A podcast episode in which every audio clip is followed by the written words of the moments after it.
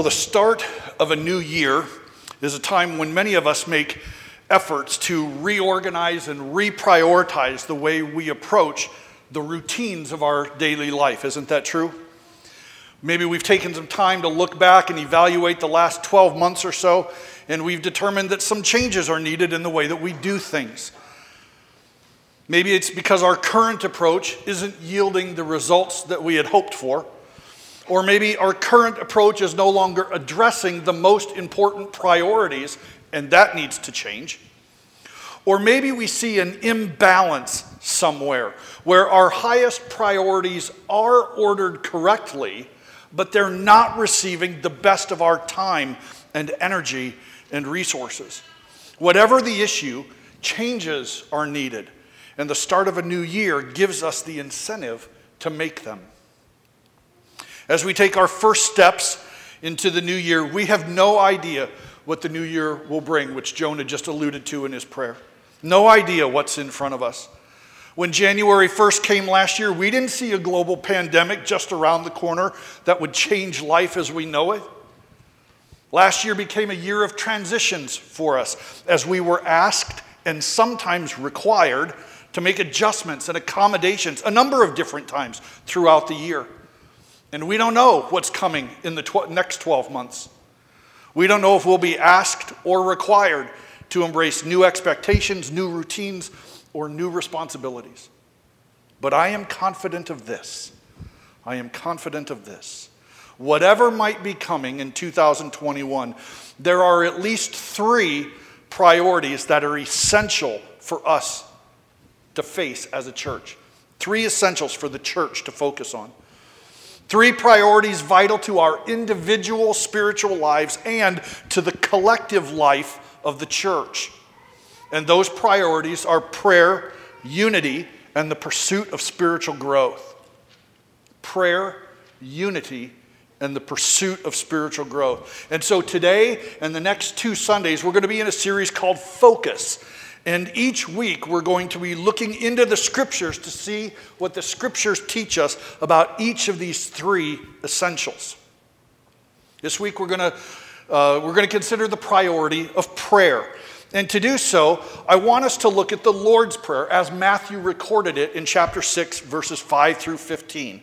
Matthew 6, verses 5 through 15. And the perspective I want to focus on this morning is balanced prayer specifically how the Lord's Prayer can help us develop a more balanced prayer life.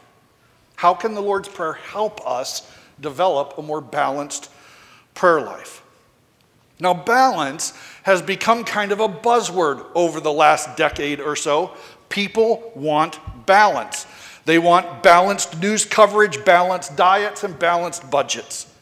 But truth be told, balance often feels like a carrot that dangles out in front of us. Isn't that true? It's like it's close enough we can almost get it, but elusive enough to remain just out of our grasp. Imbalance, on the other hand, can lead us into some unhealthy excesses or unwanted shortages. A balanced workout routine would be a good example of this. If a person works out regularly, which you can see that I do, or not, but if a person were to work out regularly but ignore the imbalance between weightlifting and cardiovascular exercises, that imbalance might result in a guy who could bench press a small car, but he's going to huff and puff his way around the indoor track. An imbalance in the other direction could be a guy who might be able to run five miles without breaking a sweat, but his kid has to open the pickle jar at dinner time. Right? And so personal trainers, personal trainers know that if they don't push for balanced workouts, people, here's what you'll recognize this as soon as I say it. People will tend to do the exercises they enjoy and ignore the ones that are hard, right? And the same thing can happen in our prayer time. Many years ago, a Christian musician named Larry Bryant wrote a song about this called My Never Ending Shopping List. And the lyrics depict a person whose prayers have become imbalanced, focused almost entirely on the material blessings they want from God. And the chorus of the song goes like this Give me this, I want that. Bless me, Lord, I pray. Grant me what I think I need to make it through the day. Make me wealthy, keep me healthy, and fill in what I miss on my never ending shopping list. When we become focused, like this person in the song, when we become focused almost entirely on what we want and what we think God needs to do for us, our prayer has become imbalanced. And we end up treating God as if he's a genie in a bottle, summoned only when we need him. And we also know that we're slipping towards imbalance when most of our prayers begin to start with phrases like, God, help me. God, get me out of this. God, I need you to bless me. God, rescue me. God, give to me. Now, hear me say this. Please hear me say this. We should pray those prayers. We should. God invites us to do so. But imbalance arises when those are the only prayers that we pray. You see? Prayer is meant to be an ongoing dialogue between us and God throughout the day. Because we're in a relationship with Him after all. So we talk to Him, openly sharing with Him what is on our mind, what's in our hearts. Prayer is a tender, honest, heartfelt, and continuous conversation between me and the lover of my soul. It is the extraordinary privilege of having intimate conversation with the sovereign God of the universe where we can say, Here's what is happening in my day. Here is my worship.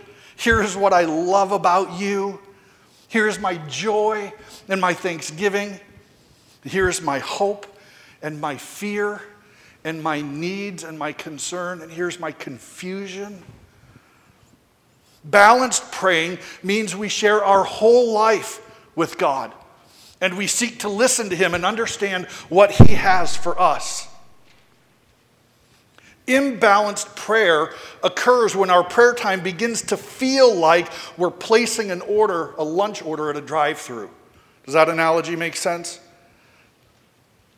And the question I want to ask and answer this morning is how do we learn to pray in a more balanced way? How can we learn to pray in a more balanced way? And this morning, what I'd like to do is look at the passage in Matthew where Jesus taught the disciples to pray. Because if we're serious about learning to pray, there's no better person to learn from than Jesus. No one better. And no better place to begin that learning than at the beginning, where Jesus first addressed the subject with his disciples. So, Jesus' teaching on prayer in Matthew chapter 6 occurs in the middle of what is called the Sermon on the Mount, which is located in Matthew chapters 5, 6, and 7. The Sermon on the Mount was a time where Jesus had gathered his disciples around him and wanted to spend some time teaching them. And as he taught, the crowds began to gather to, to, to hear what Jesus had to say. And it's in Matthew chapter 6, verses 5 through 15, where Jesus turns his attention to prayer, giving his followers two things. First, an attitude about prayer, and second, an approach to prayer, both of which would serve his disciples well. And so we're going to look briefly at each of them. In verses 5 through 8, Jesus describes the attitude he wants his followers to bring to prayer. Look at verses 5 and 6. It says, When you pray, do not be like the hypocrites for they love to pray, standing in the synagogues and on the street corners to be seen by men. I tell you the truth, they have received their reward in full. But when you pray, go into your room, close the door, and pray to your Father who is unseen. And then your Father who sees what is done in secret will reward you. So Jesus begins with the phrase, and when you pray. And if you notice, he uses this phrase three different times. We're going to see it in verse 5, again in verse 6, and again in verse 7. The phrase makes it clear that Jesus fully expected his followers to pray. Notice he said, when you pray, not if you pray. And the threefold repetition of that phrase is meant to add punch. It's highlighting Jesus' expectation. He expects us to pray. Now, continuing on, Jesus told his disciples that as they walked through the towns and around the villages, they would regularly come across people who outwardly appear to be communing with God deeply in prayer. And some of these folks will pretend to be so immersed in prayer that they have absent mindedly wandered out into the public square, finding themselves unexpectedly in the synagogue or on the st- uh, standing on the street corner. But the truth is, Jesus says, many of these people are hypocrites. They're hypocrites. Their outward appearance isn't genuine at all. It flows from a proud and arrogant heart that desires to be noticed. They purposely position themselves in the synagogue and on the street corners so that they might be seen and admired and thought more highly of. And Jesus quickly says, I don't want you to be like them. Don't position yourself to be seen. Don't position yourself to be seen. That attitude is fueled by pride, and those who position themselves to be seen may receive the applause of men. They might, but that will be the only applause they get, for they will not be rewarded by my Father. To his disciples then, and to you and me today, Jesus is saying, and I don't want you to miss my Father's reward. I don't want you to miss that. So he says in verse 6 when you pray, I want you to do it differently than them. I want you to go into your room and close the door and pray to an unseen audience of one. When you come to prayer, bring an attitude of humble secrecy. Humble secrecy. Go into a room away from other people and pull the door closed. Don't position yourself to be seen by men. Position yourself to be seen by my Father. And your heavenly Father, who sees what is humbly offered in secrecy, will reward you. He will reward you. He may grant you what you have requested in prayer. Or he may reward you by saying no, because he knows that's truly better for you. He may reward you with a peace that passes understanding, or with a joy that fills you and spills over onto others around you, or maybe with a deep and closer sense of his presence, or maybe with some combination of those, or maybe with something else altogether. But my Father will reward you. He will respond to what he sees in secret. Continuing on, then, in verses 7 and 8, Jesus says, And when you pray, don't keep on babbling like pagans, for they think they will be heard because of their many words. Don't, do not be like them, for your Father knows what you need before you ask Him. In these two verses, Jesus warns his disciples against praying as the pagans do, meaning as the Gentiles do, as the non Jews do. In fact, some of your Bibles will actually use the word Gentiles instead of pagans. See, prayer in the non Jewish Gentile world was often characterized by magical incantations and strict adherence to certain words or phrases, and they had to be said in the right way and in the right order and the right number of times the pagans or Gentiles depended on their many words said in just the right way, hoping to wrench a pint sized blessing from the tight fisted grip of their disinterested idols. And Jesus said in verse 8, Don't be like them. Don't be like them. They have misplaced their trust. They are depending on the wrong thing, hoping that if they say the right words in the right way, but when you pray, come before my Father with wholehearted dependence. Wholehearted dependence. There's no need to worry if your prayer sounds eloquent or if you used the right words or phrases or if you asked the right number of times, as if there's an undisclosed formula, and if you get it right, you can wrench a blessing from the white knuckled grip of a stingy deity. You don't need to worry about that, Jesus says. So don't ramble on just to be heard. Don't ramble on just to be heard. In a way, Jesus is saying, My Father created you, and He loves you, He adores you. And He knows what you need before you ask Him. See that in verse 8? He knows what you need before you ask Him. So bring to Him your wholehearted dependence, trusting completely in His heart that His heart toward you is good and kind and generous. And your heart doesn't require long, detailed explanations or carefully crafted persuasive arguments because our Heavenly Father is already fully aware of our need. He understands our situation better than we actually do. He's not asking us to pray so that God can be informed because He already knows. He invites us to pray so that our relationship with Him can grow, so that our faith in God can be deepened, so that our trust in our Lord can be strengthened. Prayer is for our benefit, not God's. It's for our benefit.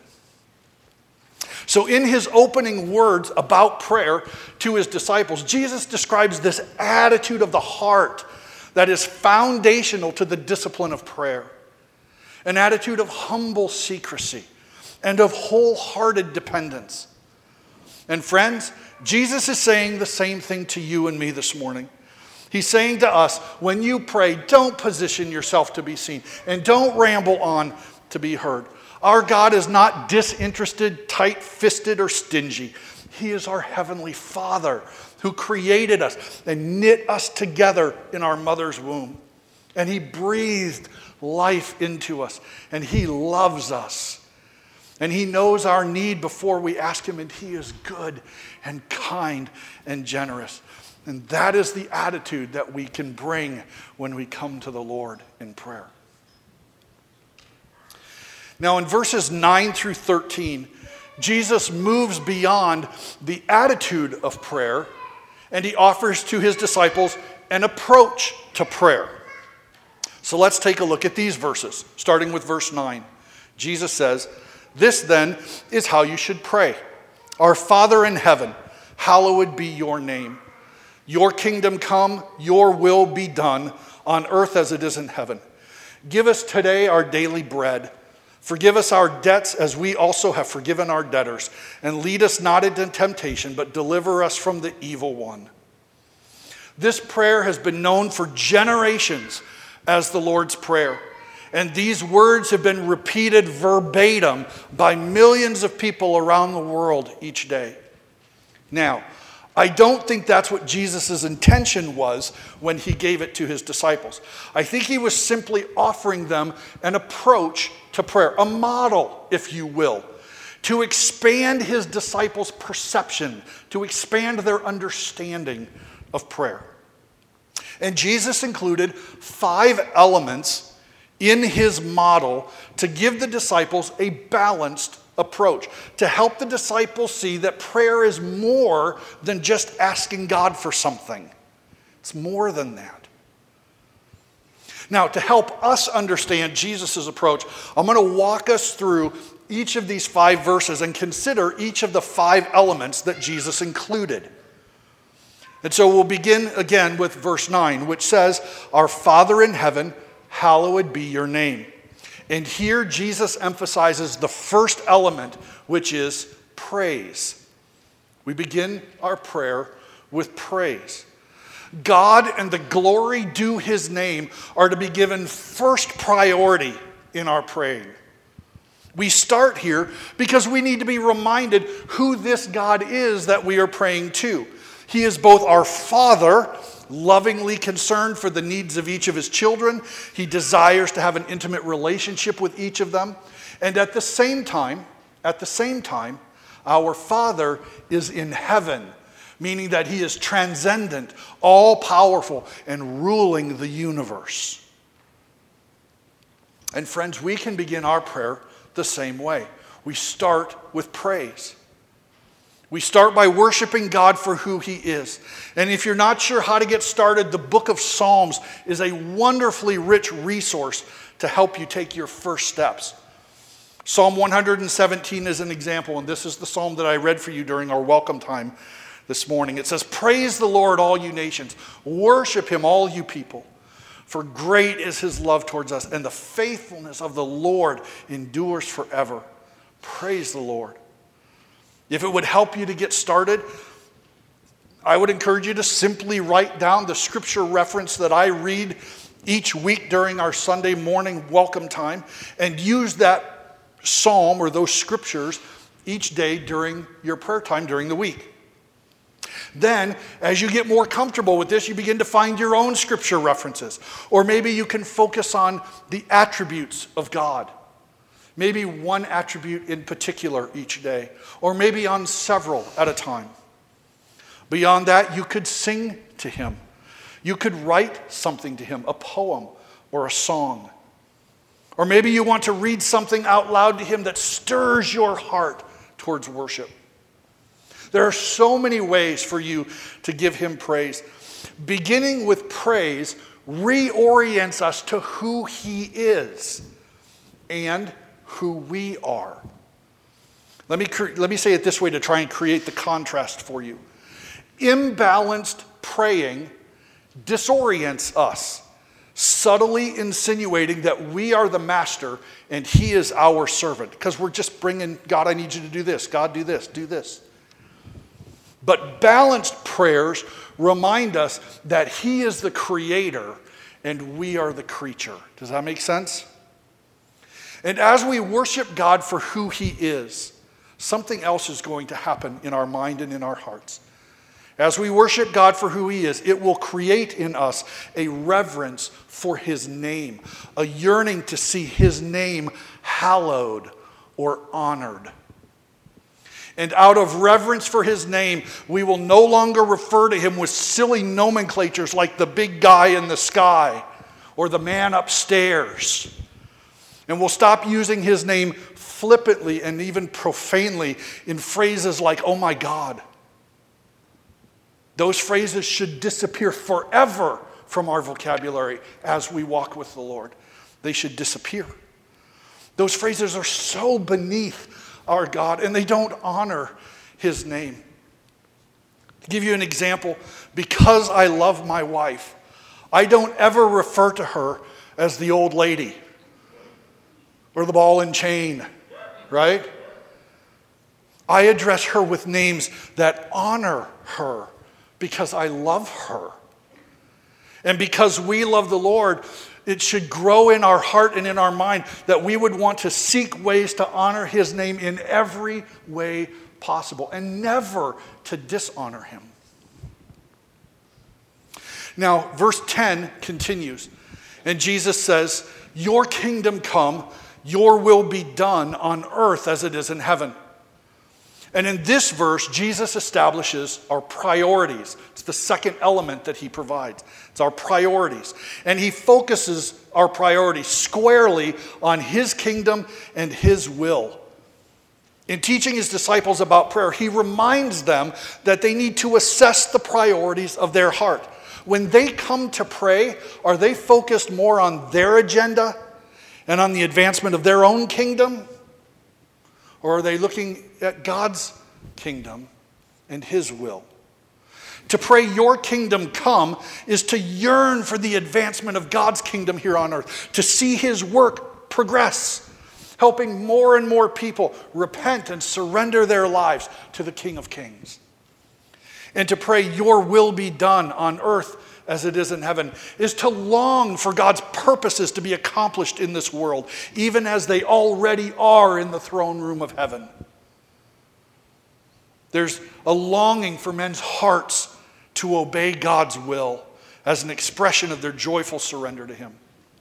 And interestingly, just a few verses later, in verse 33 of this same chapter, Jesus is going to repeat this idea again when he tells his followers to seek first the kingdom of God, to give it priority. Because the advancement and expansion of God's kingdom and the accomplishment of God's will are to be the priorities of our new life in Christ. And those priorities should be reflected in our praying. Notice that these first couple of elements focus completely on the Lord. We are seeking to praise His name. We're asking that His kingdom would come, that His will would be done.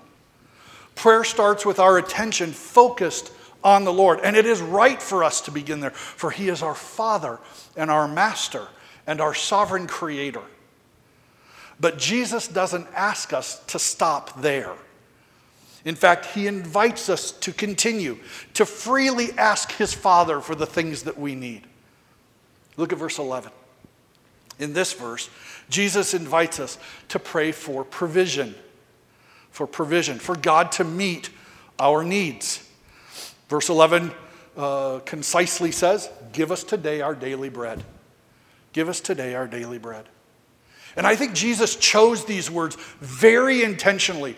Daily bread would have immediately reminded the disciples of God's provision daily of manna to the Israelites in the Old Testament as they wandered through the wilderness. For 40 years, every morning, Sunday through Friday, God faithfully and miraculously provided food for every man, woman, and child in the Israelite nation. And they numbered in the couple of millions. It was their daily bread. And they needed to trust God for it each day. If they got greedy and gathered more than they needed, it would rot overnight. And on Fridays, they needed to gather a double amount because no manna would be provided on Saturday because that was their Sabbath. And those who didn't trust God in this way went hungry for a day. The manna each day as daily bread was an opportunity to trust God and see his faithful provision. And as the Lord taught his disciples to pray, he invited them to bring their needs to God and to do so full of faith. For God has shown himself to be faithful and he's trustworthy and he will meet our needs. The Apostle Paul urged us to have a similar approach when he said, or to trust God in a similar way, when he said in Philippians 4:19, and my God will meet all your needs according to his riches in glory. So we can ask God to provide, to bring to him our needs. In verse 12, Jesus introduced the disciples to the fourth element, which is personal confession personal confession. Verse 12 reads, Forgive us our debts as we also forgive our debtors. Forgive us our debts as we also have forgiven our debtors. Because our obedience to God in this life is never perfect, we find ourselves in a position of continual dependence upon God's forgiveness. Daily, we need to confess and ask for forgiveness. And so Jesus urges us to make personal confession part of our daily prayer. Confession is probably one of the most neglected elements of the Christian life. Confession means that we come humbly before God and we admit to Him our sin. That's what confession is. And confession is meant to be specific, not generic. Some people, when they lay their head on their pillow at night, they make kind of a general confession, something like this God, forgive me for whatever sins I committed today. Right? But, friends, that's really not confession. One author said it this way that kind of confession is more of a cop out. Because if I lump all my sins together and confess them in mass, without being specific, it's really not all that painful or embarrassing. And I really don't have to take a close look at what I've done. But if I take those sins out of the pile one by one and call them by name, now it's a whole new ballgame. Confession needs to be specific. So maybe a confession would go something like this Heavenly Father, when I told my spouse I was late for dinner because of traffic, that was a lie. In that conversation, I was a liar. So please forgive me for being a liar. Well, that changes things, doesn't it? You know, or maybe instead of confessing that I wasn't a very good husband this evening, I might confess instead that tonight I willfully determined to be self centered, uncaring, and insensitive to my family. And it was a conscious decision. I walked through the door thinking, I don't want to serve my family tonight. I've had a hard day and I need things just to go my way. Heavenly Father, I need you to forgive me for my selfishness. See, to sin means that we have missed the mark.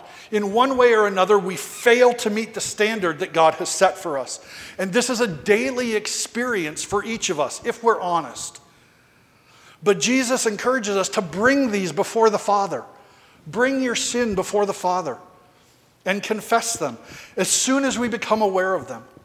And 1 John 1 9 says, If we will confess our sin, God is faithful and just and will forgive us of our sin and cleanse us from all unrighteousness. And Psalm 103 12, which we looked at back in November, says that God removes our sin as far as the east is from the west. And once forgiven, He will never hold it against us at a future time. It's over and it's done. God is so good. We can bring our sin and we can confess it, and He will remove it forever. The final element Jesus teaches His disciples to include in their prayer is a, is a request for protection. A request for protection. Look at verse 13 It says, And lead us not into temptation, but deliver us from the evil one. Now, the New Testament book of James makes it very clear that when it comes to temptation, God is never tempted, nor does he ever tempt someone else to sin. But the scriptures are also clear to say that God allows his children to go through periods of trial and temptation as a way to test their faith. Matthew chapter 4, verse 1 is an example of this. It says that Jesus was led by the Spirit into the wilderness to be tempted by the devil. So God does allow us to go through periods where some uh, temptation comes from a different place, but we face it as a way of testing. And the Greek word that Jesus uses for temptation can also be translated testing. And that is actually the right sense of the word, or the best sense of the word, in this particular verse. Lead us not into testing. But here's what we must remember the testing of a person. The testing of a person is not to help God discover something that he doesn't yet know about a person's faith. For God is omniscient, He knows everything. The period of testing that God will sometimes lead us into is intended to help us discover the quality of our faith so that we might learn where there is a weakness or a vulnerability of some kind, and then we seek to cooperate with the Holy Spirit to get it fixed. So, this is a prayer for protection.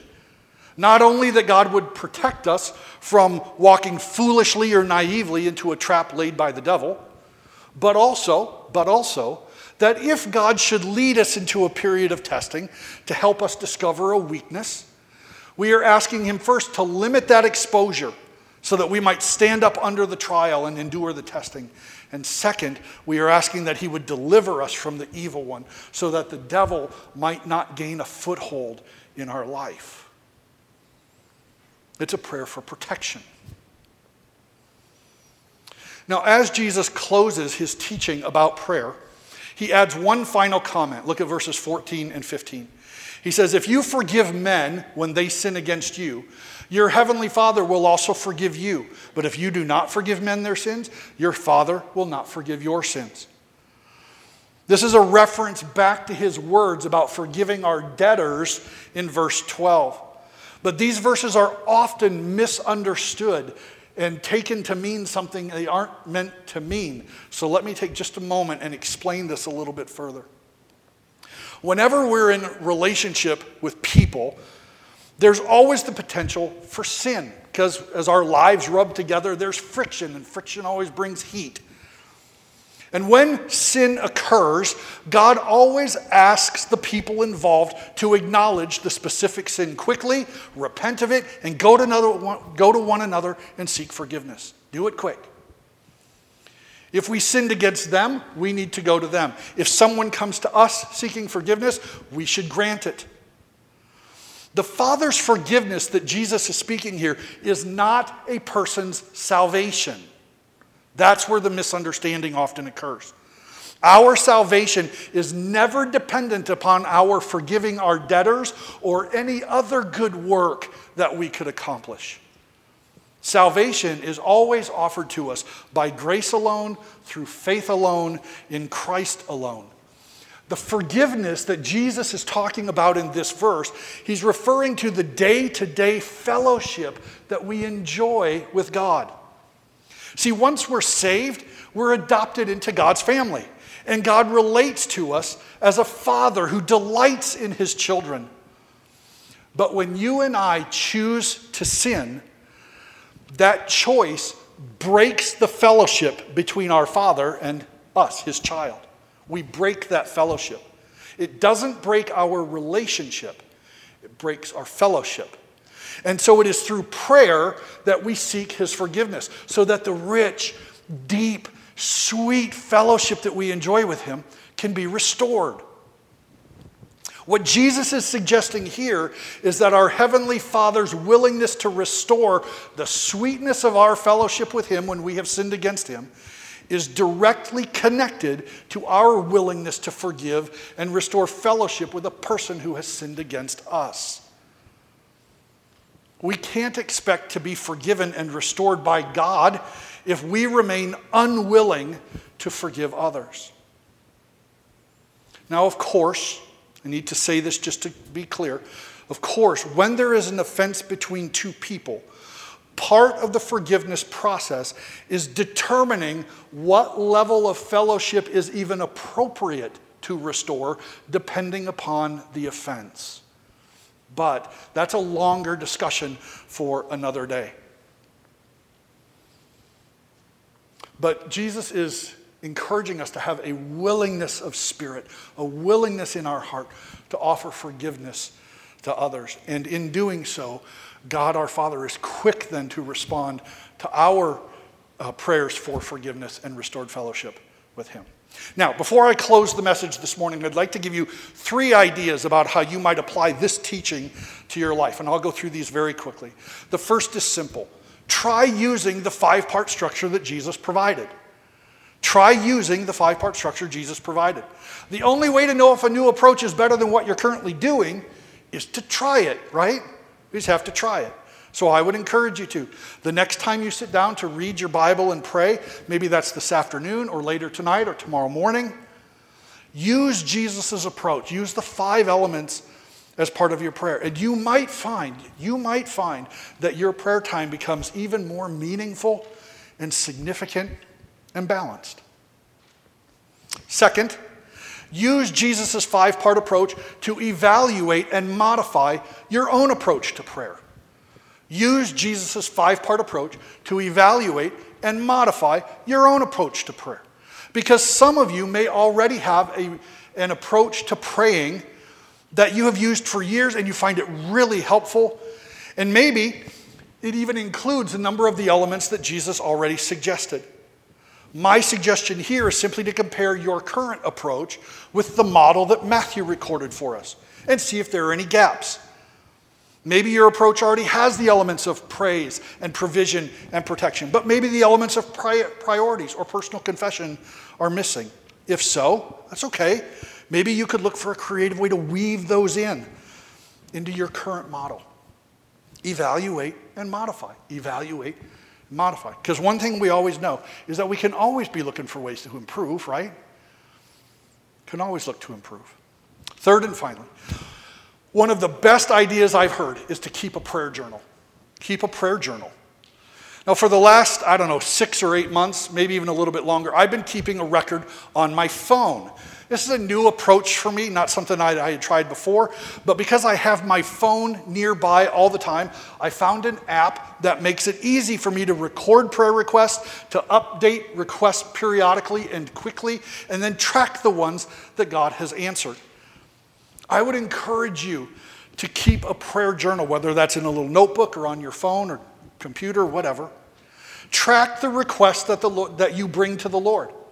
And as prayers are answered, record those answers in the journal so that you have a running and constantly expanding list of answered prayers for which to give God thanks. A journal will help you to see in black and white God's faithfulness, His trustworthiness, His dependability, and His power. And your thankfulness to Him will grow immeasurably as you watch Him faithfully answer your prayers and meet your needs according to his riches in glory. Let's pray, and then the worship team is going to come and lead us in a final song. Heavenly Father, we humble ourselves before you today, and we just want to start first by thanking you for, for, the, for the privilege of prayer, that we can come before you and worship you and give you praise for who you are and all that you have done, for us to be able to pause during our day to reflect on and to give thanks and worship for you because you are so good to us. And Lord, I pray that this coming year you would help all of us to take steps of growth in our prayer life. All of us can get better at this. All of us uh, I think, would embrace the importance and value of prayer. But all of us, Lord, are looking for ways to do better day by day. And I pray that uh, what Jesus taught his disciples in Matthew 6 would be used by your Spirit to stir in us a desire for prayer and then to experience deeper, more meaningful, significant, balanced uh, ways to pray. And I pray that uh, that that would be our experience in 2021 and that you would receive all of the glory for it all. And we pray this in Jesus' name. Amen.